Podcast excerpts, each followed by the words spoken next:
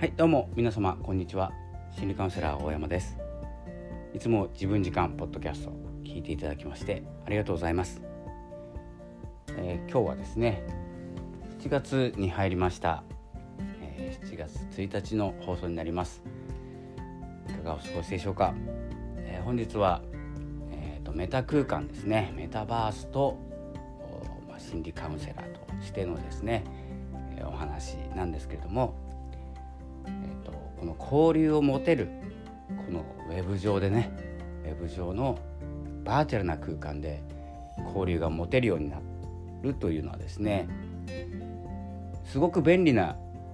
ことだと思います。ですけれどもよく考えるとあの何て言うんですかねメタバースの空間っていうのはおそらく本名ではないしアバター的なねえー、自分の分身を作るんですけれども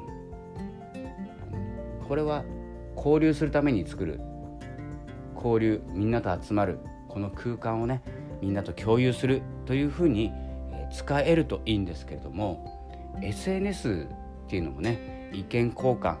意見の交流結構大変じゃないですか。どんなことを言われたちょっと間違ったことを言ってしまったっていうのが拡散される世界でしたので SNS っていうのはちょっとまあ自分を出して交流っていうよりも誰かが誰かに認められるような発言が必要だったんですね。でメタバースの空間メタ空間になるとより自分じゃないもう一人の自分を作れるっていうのがメリットでもあるんですよ。今までできなかった現実世界ではできなかったことが仮想現実で、作れる挑戦できるで失敗してもねメタ空間なんでね、えー、現実の世界には支障ないようにねできるっていうことがメリットなんですけれどもデメリットとしてはえ、ー、と何て言うんですかねまたこの批判型批判型の人人々がいらっしゃるわけですよね。今だと、まあ、メタ空間でもそうなんですけれどもあの自分じゃない発言自分がもう思ったストレートの発言ができてしまうわけですから人を傷つけてしまったりね、え、文句とか、えー、誹謗中傷などもねできてしまうんですね。そこだけはねしっかりとクローズの空間にして例えばこうどんな世界が広がっているか今まだ触ってないので分かんないんですけれどもあのある一定のルールを決めておく NG ワードを決めておくとかですねさまざまなルールが必要になってくると思います。それをクリアして一緒に気の合う仲間が集まるとか、え、気の合う仲間でビジネスをするとか、え、そういうのは問題ないと思うんですけれどもこの誹謗中傷とか詐欺とか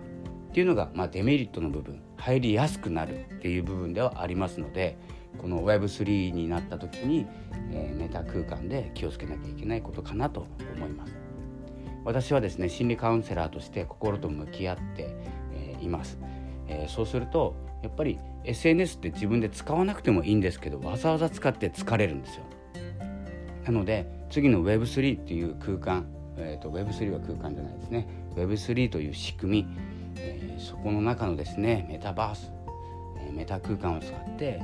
えー、自分を楽しむことを自分のね楽しむことをしてみたり仲間と交流してみたりっていうことができるんですけれどもやっぱりねその反面半分ぐらいはいると思うんですね。誹謗中傷詐欺。なので、その辺には注意してわざわざね自分で疲れにいっているっていうことになってしまうので、そこを十分に注意して、進んでいきたいなと、えいただきたいなと、こう思います。えー、とですね。まあ今回はですね7月は本当に情報とか6月もなんですけれども5月か5月の末ぐらいから情報ということにですねちょっとアンテナを立てて、えー、とお話ししているんですけれども情報という言葉本当に2文字漢字2文字なんですけれどもそこで区切ってしまう区切ってしまうっていうか表してしまってるんですけれども非常にね、えー、難しい問題です。情報の中身。このね分かりやすい人には分かりやすい言葉情報って言えば分かるかもしれないんですけれどもその中身ねさまざまなものが入っての情報ですので、えー、心を痛めないようにねしていただきたいなという思いです。でどんどんね Web3 のことも学んでますけれどもそういった面が見えてくるんですねどんどん。なので、えーと、7月はですね、まあ、こういう人がいたらどうしたらいいのかとかですねこんな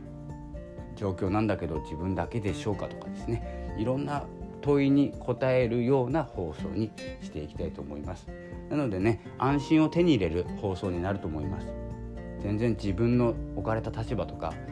ーと、自分が逃げ道がないとかね、えー、どうしたらいいんだろう居場所がないなんてねことになっても大丈夫、えー、そんな人山ほどいて、えーと、どういうふうな行動をしているかそう思ったらね自分の居場所がないと思ったらどういう行動をしているかということもね、えー、どんどんお話ししていければなと思っておりますので是非ね、えー、アンカーの方で、えー、メッセージボイスメッセージ受け付けてますので、えー、分か分かる範囲で